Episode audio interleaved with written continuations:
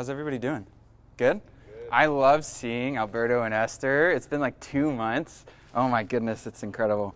Um, all right, so uh, we're going to talk about hearing the voice of God tonight. Uh, I told you guys last week that we wanted to kind of dig into prayer, uh, and because that's something that we've been emphasizing and leaning into as a community. And um, John Wimber says that if you want to create a culture in your church with anything, then you need a theology around it, you need a, a model, and then you need to practice it. So uh, we're going to start with theology. We're going to start with the why behind prayer, and we're just going to dig into that and kind of see if we can find any beautiful things from the scriptures about prayer, about talking to the Lord. Um, but before we even start talking about talking to the Lord, we need to understand what it means to like hear the voice of the Lord, what it means to listen. Uh, so the big idea for tonight is essentially God is a God who speaks. Are you listening? And if you've heard his voice, what are you going to do about that? So I'm going to open up my notes real quick. Um, Lindsay, would you mind praying for us one more time? Is that okay? Up there? No, you can just do it from right there. Of course. Um, dear Jesus, thank you so much for this gathering, uh, for the option to gather, for every single person who's here tonight, um, for the words that Jesus is about to speak for us. Um, I just pray that you be with each and every person tonight, and I prayed this earlier, but I feel so strongly about giving us tunnel vision for you.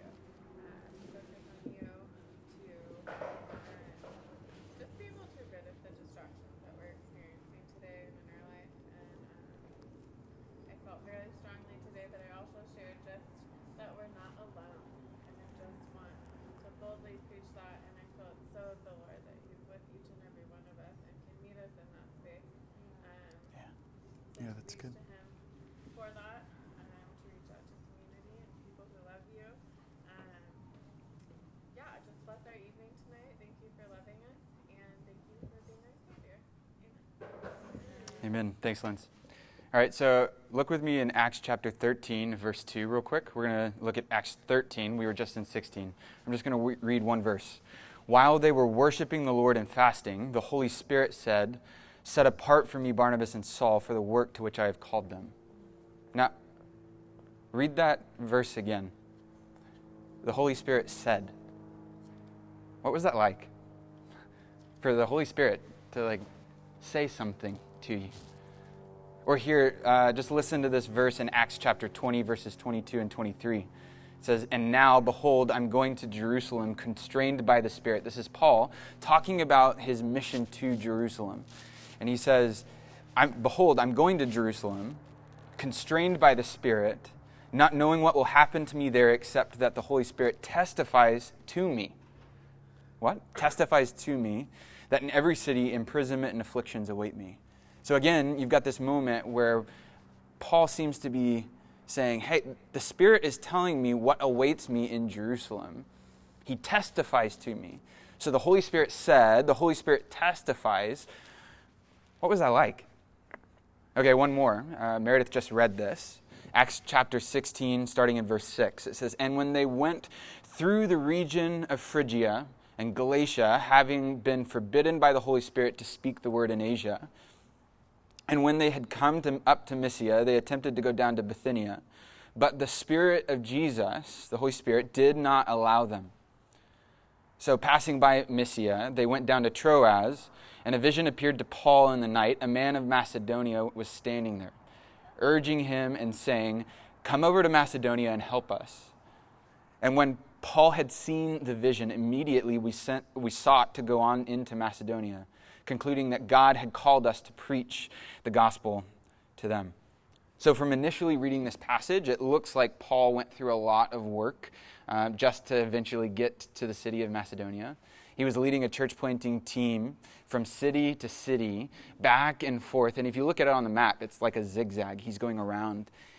It would have been so much easier if God would have just said immediately, hey, go to Macedonia. Why did Paul have to traverse all around the map only to hear the Lord say, it's time to go to Macedonia? And on top of that, he wasn't alone. He was with a church planting team. And he was leading them to different cities only to tell them, no, no, no, not here. Or, I'm sorry, guys, we, we've got to go somewhere else. We're pivoting. Can you imagine what it must have felt like to be a part of that team? And I hope that like this story isn't like that as much, but if the Spirit says turn, we're going to pivot and we'll go a different direction. But can you imagine being a part of that? Like, are we on a wild goose chase? Uh, the Celtics... Um, In, the, in Celtic Christianity, instead of calling the Holy Spirit a dove, they use the image of a goose because it feels like when you follow the Holy Spirit, you're on a wild goose chase, you know? Um, is he sure he knows what he's doing? Is Paul hearing God's voice correctly in this? Because we keep going to different places. Maybe you're in this situation too. Maybe you feel like God is leading you to places only to tell you, no, not here. Maybe you're asking questions like, why are you doing this, God? Or, am I really doing this right? Maybe you have a pretty clear vision of where God is taking you, but how you're going to get there seems uncertain. You're confident in the end goal, but the pathway just doesn't seem clear. In this passage, you can conclude that Paul was in constant communication with God, that there was this conversation happening because he shows up to a city and it's like, no, not here. He shows up to another city and it's like, no, not here. And now this is just speculation, but I wonder if that line of communication would have been disrupted if God would have just told him to go to Macedonia. If he would have actually still heard the voice of God clearly. There's been so many times in my own life where when I have a specific mandate or direction from the Lord, when I know the plan, when things are certain, I get fixated on the end goal, and then my communion, my conversation with the Lord goes to the back burner. See, when we know the plan, oftentimes we forget God. But God wants to talk to you. He wants to commune with you. He loves the process, the back and forth. God is speaking to you even now. The question is, are we willing to listen? Perhaps, simply God was just inviting Paul into a practice of listening. God is a God who speaks. But how does he speak? The Bible shows us that God speaks all the time, and then it's our job to listen. Listen to this verse in Deuteronomy four, verse twelve. It says, "The Lord spoke to you out of the fire. You heard the sound of words, but saw no form. There was only a voice." See, God is invisible, and though he manifests himself in visible forms from time to time, the most consistent form of him revealing himself to his people is through voice or word in one way or another. Psalm forty, verse six says, "My ears you have opened." The Hebrew word literally here means, my, my ears you have dug. So it's like in a beautiful image, God takes a shovel to our heads and digs out our ears. The metaphor says two things. First, hearing is a gift. It's a work from the Lord in a world that has, has fallen and that has um, stepped into a natural, like unspiritual, disconnected from the Lord way of living because we've chose to go our own way instead of following in God's way. And because of that, in that world, we need the Lord to come in and dig our ears out again. And second, we have hard heads. God didn't scoop out our ears like ice cream. It's almost as if he had to take a pickaxe and almost drill out our ear holes or a stick of dynamite that jolted our eardrums out of their stupor. Isaiah fifty verse four says, "Morning by morning he awakens, awakens my ear to listen as those who are taught." So God issues a wake-up call to us every morning, dragging us out of bed by our ears and opening them so that we can learn to discern his call. Jesus even talks about listening to God. He says in John five verse thirty, "I can do nothing on my own. As I hear, I judge." Right? I make judgment, and that judgment is just, because I seek not my own will, but the will of him who sent me. So if I was Jesus, I would have said, listen, I'm God, and everything I do is just. But Jesus chooses to submit himself to the Father's voice and follow whatever he says to do. God is a God who speaks. But how does he speak? The Bible shows us that God speaks in so many different ways. Words spoken from heaven, words written on tablets, preaching and prophetic words. Have you ever been in one of those moments where you're listening to a preacher and it's almost as if God is speaking directly to you in that moment? Answered prayer, visual demonstrations, counsels, consensus, thoughts. Sometimes a thought will just come into our head. Dreams, visions, symbols, words from others. People can encourage you or speak life into you, and oftentimes it's actually the voice of God speaking through them. Signs in creation, angels, music, and song, spiritual gifts, the breaking of bread, the immersion, baptism. Sometimes the Lord will speak to you clearly in the midst of the process of baptism. Common sense, the conviction of sin, when you know you're doing something that's wrong, and he begins to let you know, hey, like, something's off here. Impressions on the conscience, you know, just that feeling. Through the scriptures themselves, and of course, last but not least, a chatty donkey. And if you haven't heard that story, God literally opens the mouth of a donkey so that you can, or so that Balaam can actually hear God's voice. Some argue that, yes, God spoke back then to people in those ways, and that now, like, um, we have the scriptures, so there's no need for that kind of revelation anymore. We we have all that we need in the Bible. And that just seems ridiculous to me. Listen to me, I'm not lowering the value of scripture. God is the authority, and he's given us our our the Bible so that we can learn from him, commune with him, and encounter him in these ways. Though the scriptures, yes, or through the scriptures, yes, we hear God's voice, but saying that God no longer speaks to us in all of these different ways is like saying, hey, Meredith, um, we've had a great run for three and a half years. I know we're having a baby right now, but just listen, we're, I'm going to leave, and uh, but don't worry, I've given you a leather-bound book, and I've inscribed your name on it so it's personalized, and we're never going to talk again, but um, don't worry, read this book, and you'll have all that you need. And, uh, oh, and by the way, I want you to have the same kind of intimate relationship with me, uh, even though we'll never talk again. See, you see how absurd that sounds? Like, Jesus is passionate for his bride. He loves you, he wants to talk to you, and he is speaking to us all the time. Now, I think it's safe to say that most of us won't hear the voice of God audibly in our lives. It happens, but it's extremely rare. But the Lord will resound so deeply within our souls that it's almost as if he's talking to us directly. So probably the most common question asked about this subject is, why can't I hear God's voice? Have you ever heard that or said that even? But I wonder whether the real question is, why won't I hear God's voice? If God is in the business of communicating to his people, why do I still struggle to listen or hear from him? In the book of Revelation, verse or chapter three, verse twenty, Jesus says, listen, I'm standing at the door knocking. If you hear my voice, open the door, and I will come to you. So it looks like the true listeners are the ones that open the door to Jesus and let him come in, and they listen to him. But if we're honest with ourselves, many times we keep the doors closed.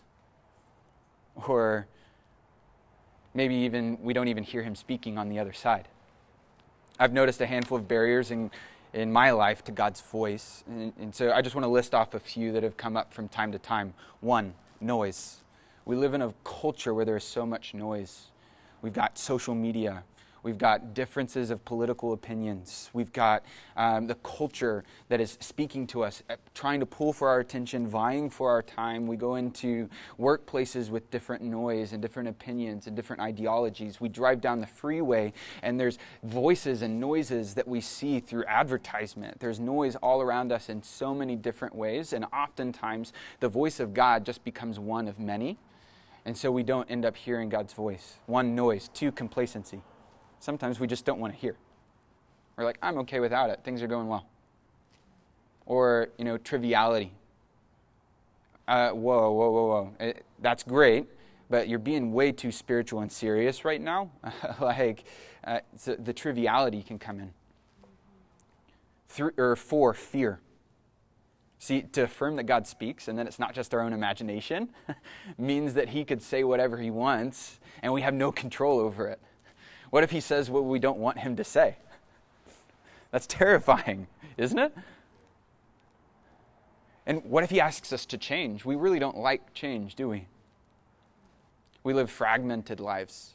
Here's another one. sometimes we compartmentalize. Like, God speaks to us in church, or he speaks to us in moments like this, but not in my everyday, ordinary life when I'm brushing my teeth or when I'm having a conversation with a coworker in the office.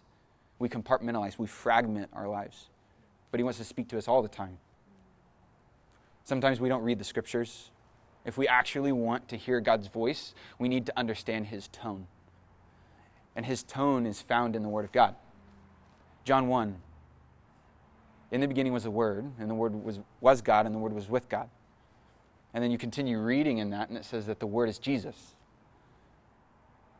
See, Jesus, or God's tone of voice is demonstrated in Jesus. And the way that we encounter Jesus is through understanding his tone of voice in his Word. Sometimes we have a distorted view of God. We think that God is the cosmic gumball machine where we plug in the quarter and then we receive from him whenever we ask. Or sometimes he's the angry God in the sky that created everything and stepped away just to let chaos occur. Or sometimes he's the cosmic angry father that um, displayed cosmic child abuse by sending his son to die on a cross. And that just doesn't seem logical. Why would any loving father do that to his son? But you have to remember that that's, that's modalism. That's almost pulling away the reality of the Trinity, that Christ and the Father, the Father and the Son are still one in unity. So God did not just cosmically send his Son to death. He actually sent himself. He sacrificed himself for you. There, and the way that we understand his love is through reading the scriptures. Sometimes our distorted view of God can hinder us from actually seeing or listening or hearing God's voice. Disobedience and sin. Sometimes he says, do something, and it takes months for us to actually do it. And in that process, sometimes he just won't talk to you. He won't communicate. He's like waiting for you to obey. Or sometimes when we've missed the mark and you feel that conviction, um, but you're being negligent, it keeps us from hearing the voice of God. And last, sometimes we don't ask. We want to hear God, but we simply don't ask him, would you speak to me?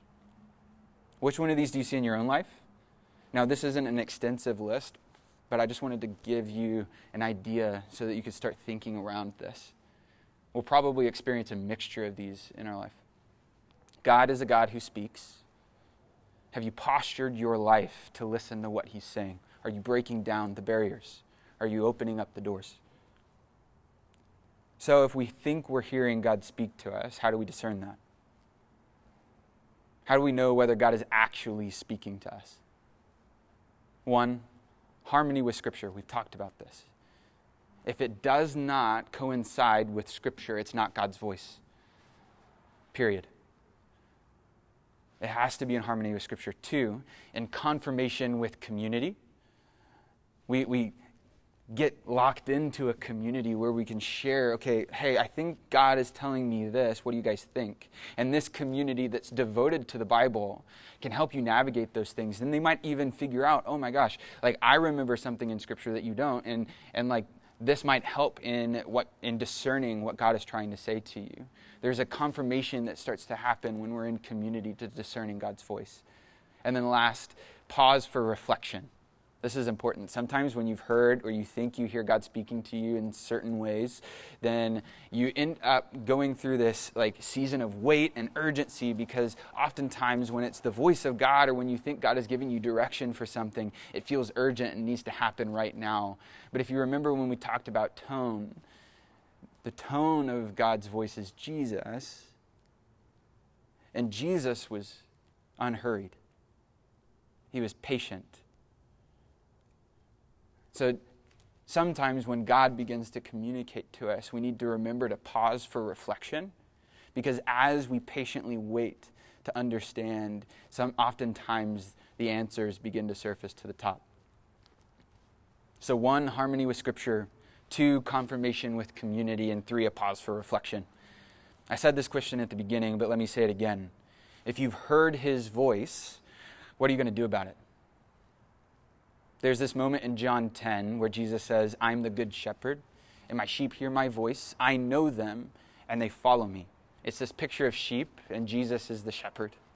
And he's lovingly caring and, and watching out for his sheep, protecting them. And Jesus explains that because of his intimacy with his sheep, two things happen. They hear his voice, and they follow him. They listen, and they obey. The words listen and obey have the same root in Latin. So the word obey would not actually even exist if it wasn't for the word listen.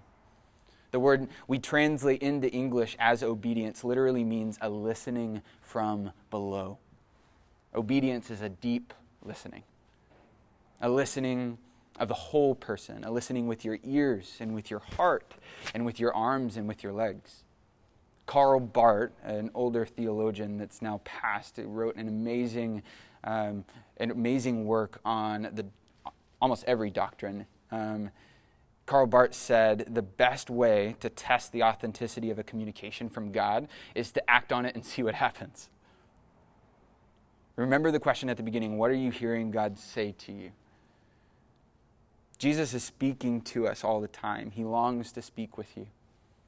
He wants to communicate with you. He's given you his word. He's given you a community devoted to him to discern his voice. What have you heard God say to you? That's good. It's profound, even. But now it's time to listen with your feet. Now, this topic is for everyone. No matter where you are in your follow or your life of following Jesus, whether you're just getting started or you, you're still trying to figure it out or you've been following Jesus for a long time, this practice of listening is for you. Hearing and doing. Listening, hearing, and doing. You don't have to be a super Christian to be able to do this. God speaks to ordinary people like you and me. If God would have given me one message that I could preach over and over again for the rest of my life, it'd be this: teaching people how to um, h- how to hear God's voice and then obey it, how to hear and do. Maybe you're like, I don't know if I've heard him. Well, what barriers do you need to get out of the way of? What barriers do you, do you need to remove? Noise, fear, complacency, fragmentation. Are you reading? Are you praying? When you've done that, ask for him to speak and then spend time listening. Or rather, ask for him to speak and spend time waiting. When we typically think of that word waiting in our culture, we uh, get this idea of sitting passively and twiddling our thumbs. But I, I have an image in our culture that I think is actually going to work better for us to explain this. When you go to a restaurant, who comes to your table? Waiter. Waiter. A, a waiter, a server, right? And what are they doing? Yeah, that's right. They're serving you. They're waiting on you. Hey, do you need anything? What can I get for you? Can I bring you more chips and salsa? Yes, you can always bring more chips and salsa. It's it's this, amen. It's this waiting for versus waiting on, right?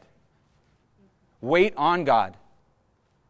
Be open to hearing from him. Get on your knees in prayer. Learn to sit in his presence. Get into community. Pay attention to your life. He doesn't want to just speak to you in the little moments in church. He wants to speak to you in every single moment in your life. Pay attention. Get into the scriptures. Actually do the things that Jesus tells us to do and the things that he actually did himself. Be obedient to him. Do not wait for God to speak. Wait on God to speak.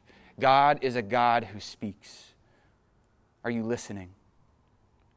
If you've heard his voice, what are you going to do about it? Let's pray.